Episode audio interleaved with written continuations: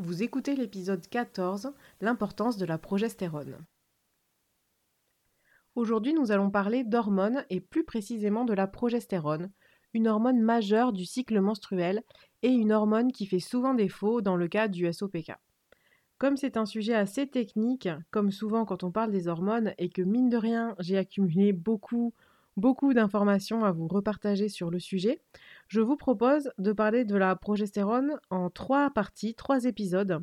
Donc aujourd'hui, nous allons aborder la progestérone de manière générale et voir pourquoi cette hormone est si importante.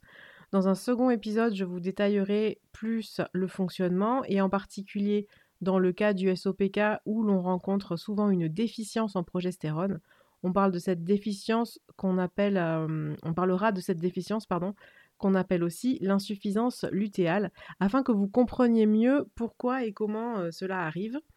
Et enfin, dans un dernier épisode, un troisième épisode, on abordera les traitements et l'alimentation possibles afin de pallier à cette déficience et essayer de restaurer euh, au mieux une bonne production de progestérone. Tout cela donc assez fragmenté afin de faire des épisodes plus courts qui vous permettront de mieux digérer toute euh, cette information finalement assez dense.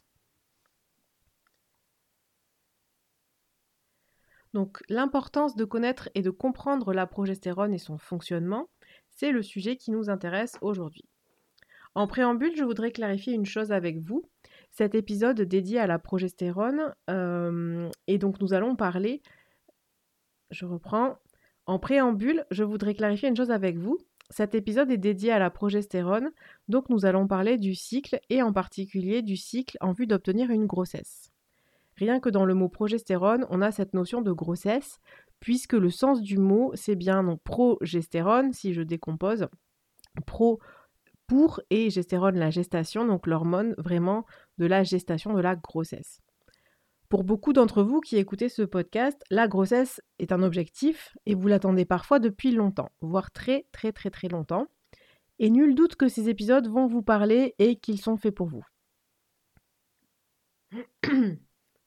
Mon préambule s'adresse plutôt à celles qui, pour une raison ou une autre, se diraient justement que comme la progestérone c'est l'hormone de la grossesse, ou du moins euh, du projet bébé, ce n'est pas un sujet pour elles pour le moment, parce que ce n'est pas voilà euh, leur, objectif, leur préoccupation, et qu'elles devraient peut-être du coup passer leur tour et consacrer ce temps à autre chose. Et à celle-là, je dis vraiment pas si vite, parce que la progestérone c'est une hormone nécessaire. Elle est très très importante dans le bien-être général et la santé de toutes les femmes voilà, peu importe leur projet de vie, même si elle est l'hormone de la, grossesse, elle est aussi une hormone vraiment importante pour se sentir bien. Vous me connaissez un peu maintenant, je pense, et vous savez hein, que je défends toujours les cycles féminins naturels. je défends le fait de ne pas prendre d'hormones de synthèse comme la pilule contraceptive pour réguler le, SOPK, comme c'est très souvent proposé comme seule solution par, nos médecins. Euh, et je comprends aussi hein, que pour beaucoup de femmes, elle apparaisse comme la seule solution, notamment par son action euh, rapide et assez visible sur, sur des symptômes euh, marqués du SOPK comme l'acné ou la pilosité. Mais souvent, c'est un choix aussi qui est contraint, ou du moins c'est un choix par défaut. C'est aussi dû à un manque d'information autour de la pilule en général. Je ne vais pas vous refaire tout l'argumentaire. Pour cela, je vous propose d'écouter l'épisode 13, donc c'est l'épisode précédent, sur la pilule contraceptive et le SOPK pour euh, vous faire votre propre idée. Mais donc dans ce positionnement que je revendique, je défends vraiment cette idée de travailler en profondeur pour retrouver des cycles de qualité. Et j'insiste vraiment, c'est vrai c'est bon pour vous, que vous ne vouliez aucun enfant ou que vous rêviez d'une famille euh, nombreuse, que ce soit pour maintenant ou pour plus tard. Euh, vous m'aurez compris, la progestérone, c'est capital pour toutes les femmes. Mais c'est vrai que dans cet épisode, on va beaucoup aborder les choses sous l'angle de la grossesse, car la progestérone, elle est là pour permettre le développement de la grossesse. Et finalement, chaque cycle de la femme, c'est l'occasion d'avoir une grossesse. Alors je dis pas ça pour vous faire peur, ou au contraire vous décourager pour, pour celles qui essayent depuis très longtemps, mais je vous propose vraiment de repartir de la biologie simple pour cet épisode et de revenir à des, des fondamentaux, vraiment le cycle menstruel comme événement biologique, avec pour but une éventuelle euh, grossesse. Un petit rappel sur le cycle et au besoin, n'hésitez pas à faire une pause et à chercher si vous pouvez un graphique de représentation des différentes hormones au cours du cycle. Vous pouvez taper ça assez facilement, euh, trouver ça assez facilement en cherchant sur Google pour vous aider à suivre ce que je vais dire parce que c'est vrai que voilà, le podcast, euh, parfois l'écueil, c'est un peu le manque de, visuel et ça peut peut-être vous aider à mieux suivre euh, donc ce rappel des grandes bases du cycle féminin.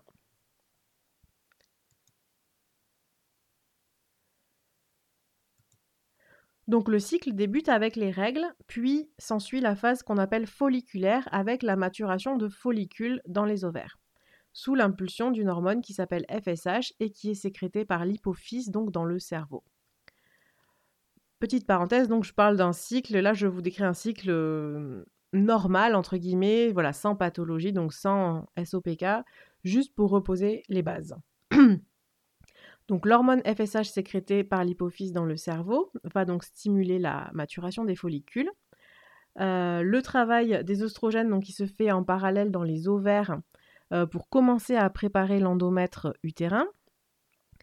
À un moment donné, une hormone qu'on appelle la LH, qui est aussi produite dans le cerveau, qui, alors, qui va monter progressivement en début de cycle et qui à un moment donné va atteindre euh, un pic, donc ce fameux pic de LH qui va permettre à un follicule dominant dans les ovaires, donc de libérer un ovule, ou plus précisément un nouveau site, mais on, va dire un ovule pour euh, simplifier un petit peu les choses.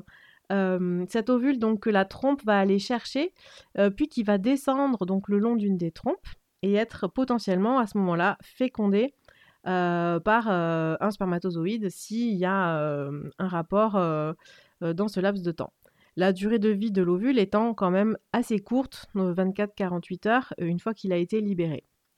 Et pendant ce temps, donc, euh, le résidu de follicule, donc au niveau de l'ovaire, ce résidu qui a libéré cet ovule qui est maintenant dans, la trompe et qui descend vers l'utérus, euh, ce résidu donc s'appelle le corps jaune et va libérer cette fameuse progestérone. C'est lui qui fabrique la progestérone, qui est notre sujet aujourd'hui et dont le rôle va être de préparer vraiment cette grossesse. On y revient en détail en suivant. On est donc post-ovulation, on est dans la phase lutéale, et pour qu'il y ait donc une production de progestérone, vous l'aurez compris, il faut avoir ovulé. Et comme en fait biologiquement les femmes de leur puberté à la ménopause, elles sont là, alors j'insiste vraiment sur le biologiquement, hein, elles sont là pour avoir des grossesses, et c'est tout l'intérêt de ce cycle, euh, c'est vraiment intéressant de décortiquer cette étape et surtout de faire en sorte de maximiser ses chances d'avoir un cycle avec un bon taux de progestérone, avec une bonne phase lutéale qui dure au moins 11 jours, idéalement même plutôt 14 jours, euh, sachant que de toute façon, cette phase, elle ne peut pas dépasser hein, les 14-15 jours avant le retour des règles. Ça, c'est universel pour toutes les femmes euh, qui ont eu une ovulation. Alors, sauf bien sûr s'il y a le début d'une grossesse auquel cas la progestérone continue d'être fabriquée et euh, la grossesse peut démarrer. Mon propos donc n'est pas du tout, j'insiste vraiment de vous dire que vous n'êtes faite que pour avoir des enfants euh, et qu'il faut en avoir plein, surtout pas, euh, enfin bien sûr chacun fait bien ce qu'il veut, mais moi-même maman souvent quand même assez épuisée avec un seul enfant, je ne vais pas vous dire que c'est votre rôle de femme, voilà, pur et simple d'avoir des enfants, c'est pas du tout ça le propos, vraiment j'insiste. Ça correspond pas du tout à mes valeurs à titre personnel. Moi, je crois vraiment que chaque femme doit toujours avoir le choix d'être mère ou pas et le choix de quand ce vœu peut se réaliser. que celles qui ne seront pas mères pour tout un tas de raisons, hein, des fois par choix, des fois c'est pas par choix, ont tout autant de valeurs et donc elles ont tout autant le droit à une bonne santé gynécologique et donc le droit d'avoir des bons taux de progestérone et des cycles harmonieux. On ne sait pas parce qu'on a un cycle qui nous permet de, faire un, bébé à chaque fois qu'on doit le faire. Mais par contre, c'est, ce cycle, c'est vraiment euh, l'occasion de, voilà, d'être en bonne santé. Euh, et donc, vous l'aurez compris, la progestérone, c'est pas seulement égal à projet bébé euh, si on le souhaite. C'est voilà, le, tableau général d'une bonne santé gynécologique féminine. C'est aussi une bonne fabrication de progestérone. Donc j'espère à ce stade avoir réussi à capter l'attention de celles qui, qui étaient un peu réfractaires au thème au départ. On vient donc de revoir ensemble les grandes phases du cycle et donc aujourd'hui, je reprécise, donc on est bien concentré sur cette deuxième phase du cycle, donc la phase lutéale. Ce qui se passe avec le SOPK, c'est que souvent on va avoir des cycles qu'on pourrait qualifier de déséquilibrés dans la quantité, dans la durée du moins entre les deux phases. On va avoir une phase folliculaire qui est longue, voire très longue, voire très très très très longue, ça je ne vous apprends rien. Et une phase lutéale, euh, de fait, elle est plus courte puisqu'elle ne peut pas excéder une quinzaine de jours, enfin 14-15 jours. Euh, on n'ovule pas toujours pile au milieu de son cycle à 14 jours pile. Donc de fait, la première phase dans le SOPK, elle est toujours plus longue. Et on n'est pas dans le cas du, cycle qui est décrit dans nos livres de biologie, euh, si vous vous rappelez l'époque du collège ou du lycée, ou dans des choses qui sont très très normées finalement, où on a un cycle de 28 jours avec 14 jours de phase folliculaire, 14 jours de phase lutéale. Ça, ça concerne finalement très très peu de, personnes. Euh, mais c'est vrai que probablement que pour un côté plus pratique, et c'est probablement le cas de la courbe que vous avez sous les yeux si vous avez été chercher un modèle de courbe pour pouvoir suivre la, la première partie sur le rappel des différentes hormones, euh, vous avez probablement sous les yeux un cycle de ce type-là et vous vous dites peut-être que ça ne correspond pas à ce que vous vous expérimentez euh, dans, votre, dans votre vie de pardon, dans votre vie de femme avec le SOPK.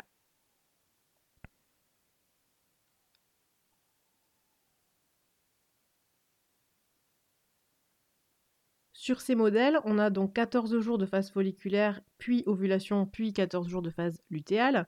Et emballer, c'est peser. En réalité, les femmes ne sont pas des machines ou des métronomes et chacune a son rythme propre, même sans pathologie. Hein. Euh, on peut tout à fait avoir une phase folliculaire un petit peu plus longue.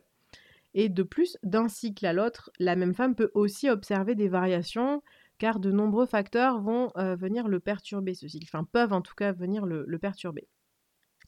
A fortiori, dans le cas du SOPK, on va retrouver les grandes tendances euh, un peu perturbatrices de, ce cycle, comme la dominance œstrogénique, c'est-à-dire la production d'œstrogène qui est assez élevée, euh, une LH, donc l'hormone LH qui va être aussi assez élevée, l'absence de ce fameux pic euh, de LH et euh, le défaut ou le manque de progestérone qui est la conséquence logique vu qu'avec le SOPK on a beaucoup de mal à ovuler. Donc on a bien compris que pas d'ovulation, ça veut dire pas de progestérone. Donc très très souvent, on va retrouver des cycles longs pas forcément ovulatoire. On va avoir de l'endomètre qui s'épaissit tout de même sous l'effet des oestrogènes notamment, euh, produits par les ovaires, et qui finira par se détacher et provoquer des règles sans qu'il y ait eu pourtant d'ovulation. D'où l'intérêt aussi de savoir repérer euh, cette ovulation, et je vous renvoie pour cela à l'épisode 3 du podcast à la recherche de l'ovulation.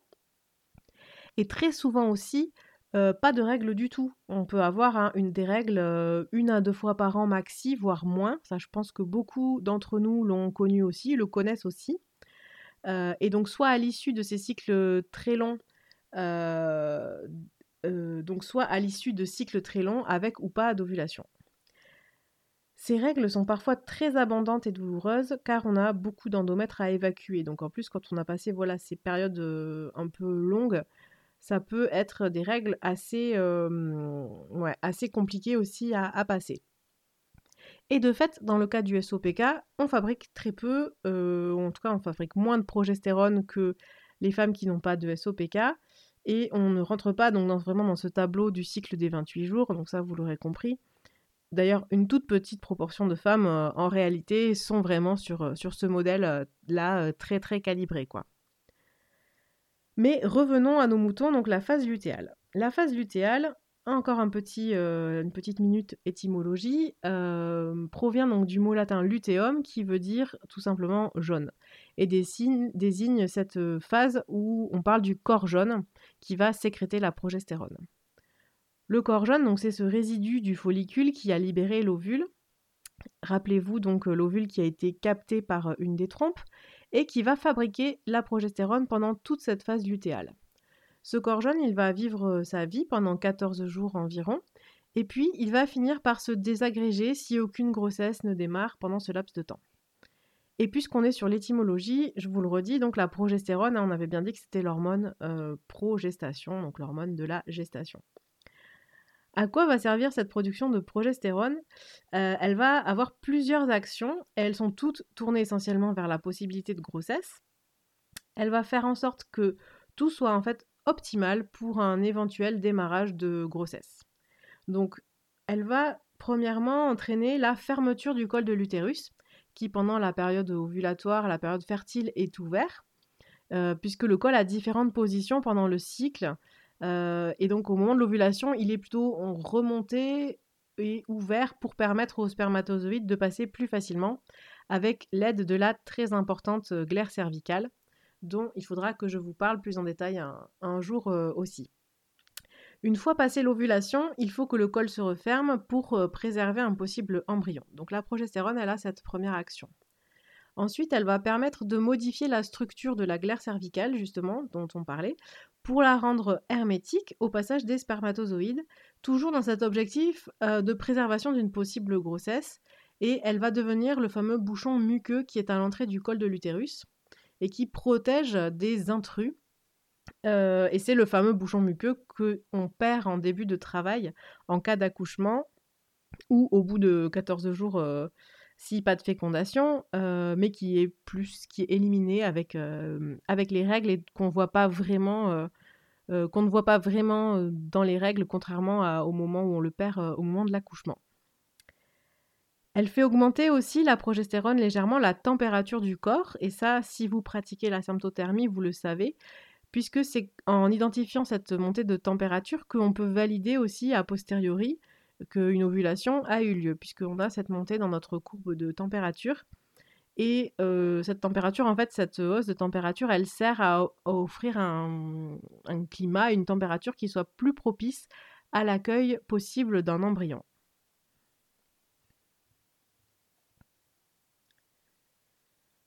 Ensuite, la progestérone empêche aussi toute nouvelle ovulation. Et oui, hein, parce que la place est peut-être déjà prise, donc ce, serait voilà, contre-productif d'avoir à ce moment-là une autre ovulation. Donc elle va euh, exercer sur les hormones, euh, les hormones dans le cerveau, dans de l'hypophyse, la FSH et la LH, ce qu'on appelle un rétrocontrôle. Donc elle va renvoyer un message dans le cerveau euh, qu'on ne déclenche pas de nouvelle ovulation. Et elle termine le travail que les œstrogènes ont commencé, souvenez-vous, en première partie de cycle, en euh, finissant d'épaissir euh, l'endomètre, en le rendant apte à ce que le potentiel euh, ovule fécondé puisse s'accrocher.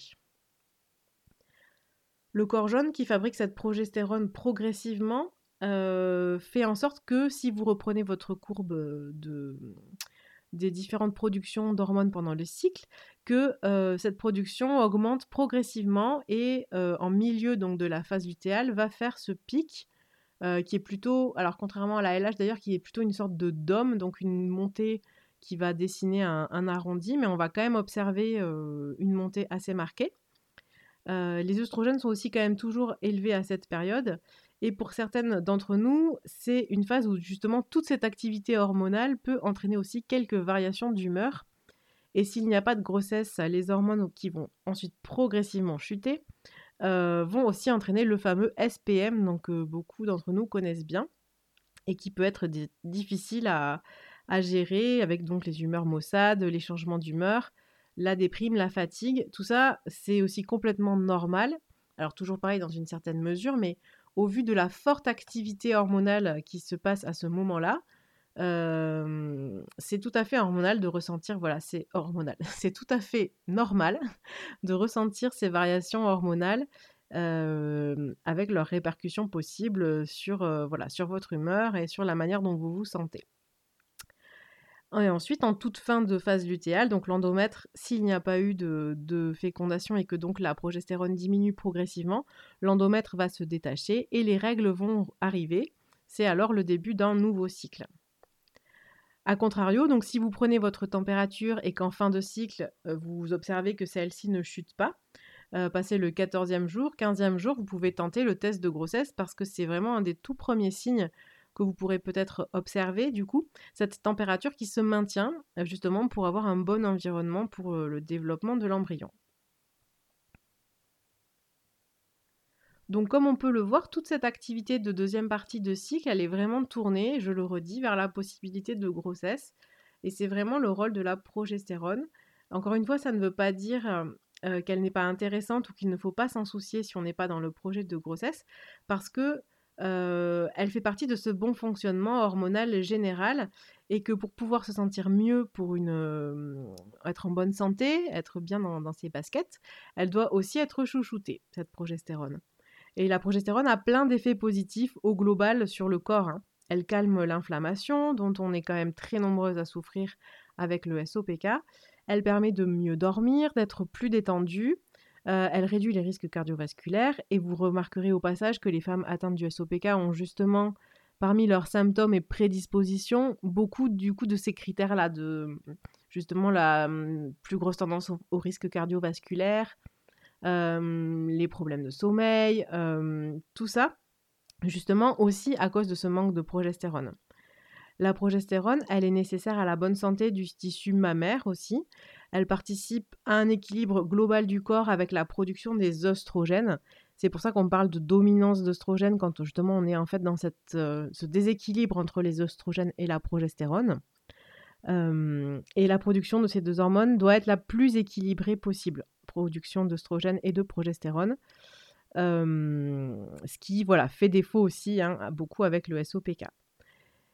Et en effet, vous l'aurez compris, euh, si vous avez un ou deux cycles par an, de fait, hein, vous produisez pas assez de progestérone euh, puisque votre corps n'a pas finalement tant d'occasion de ça de, la produire, avec très peu d'ovulation, et vous êtes en déséquilibre entre la production d'œstrogène et de progestérone. Si c'est le cas, on parle à ce moment-là de défaut de la phase lutéale ou d'insuffisance lutéale pour qualifier ce problème avec le SOPK, ce sont les androgènes qui empêchent l'ovulation et qui sont un peu les premiers coupables, alors je mets des guillemets à coupables, à incriminer, puisque de fait, ils peuvent aller jusqu'à empêcher toute ovulation. Mais au-delà de ce coupable évident, même en cas d'ovulation, parce qu'il y a quand même beaucoup de femmes avec un SOPK qui vont avoir moins de cycles, des cycles plus longs, mais qui vont quand même avoir des cycles avec des ovulations, on retrouve ces marqueurs de l'insuffisance lutéale classique et qui d'ailleurs, à contrario, ne touche pas non plus que les femmes atteintes du SOPK. Hein. L'insuffisance lutéale, c'est quelque chose qu'on retrouve assez fréquemment. Et ainsi, on peut regarder du côté de la qualité ovocytaire, on peut regarder du côté du stress, euh, notamment avec la production trop élevée de cortisol qui va bloquer la production de progestérone. Là encore, le cortisol, quand même euh, un des grands habitués, je ne sais pas si c'est le mot, mais en tout cas une hormone capitale et qu'on est nombreuses à avoir en excès dans le cas du SOPK. Euh, on pourra aussi regarder pour l'insuffisance lutéale du côté de la thyroïde. Donc c'est vraiment toujours ce, grand balai des hormones et ces déséquilibres hormonaux qui peuvent, euh, intervenir et finalement empêcher euh, une bonne phase lutéale et pour lesquels il va falloir jouer un peu les détectives et aller voir ce qui se cache derrière, essayer de repérer des signes des signes de phase lutéale et ensuite identifier qu'est-ce qui peut euh, provoquer cette justement euh, insuffisance lutéale. Comme ça fait déjà beaucoup d'informations à digérer pour euh, aujourd'hui, pour ce premier épisode, je vous propose de nous arrêter là et de poursuivre donc dans le second épisode sur vraiment l'insuffisance lutéale plus en détail et d'apprendre justement à la détecter et à voir quelles en seraient les possibles causes.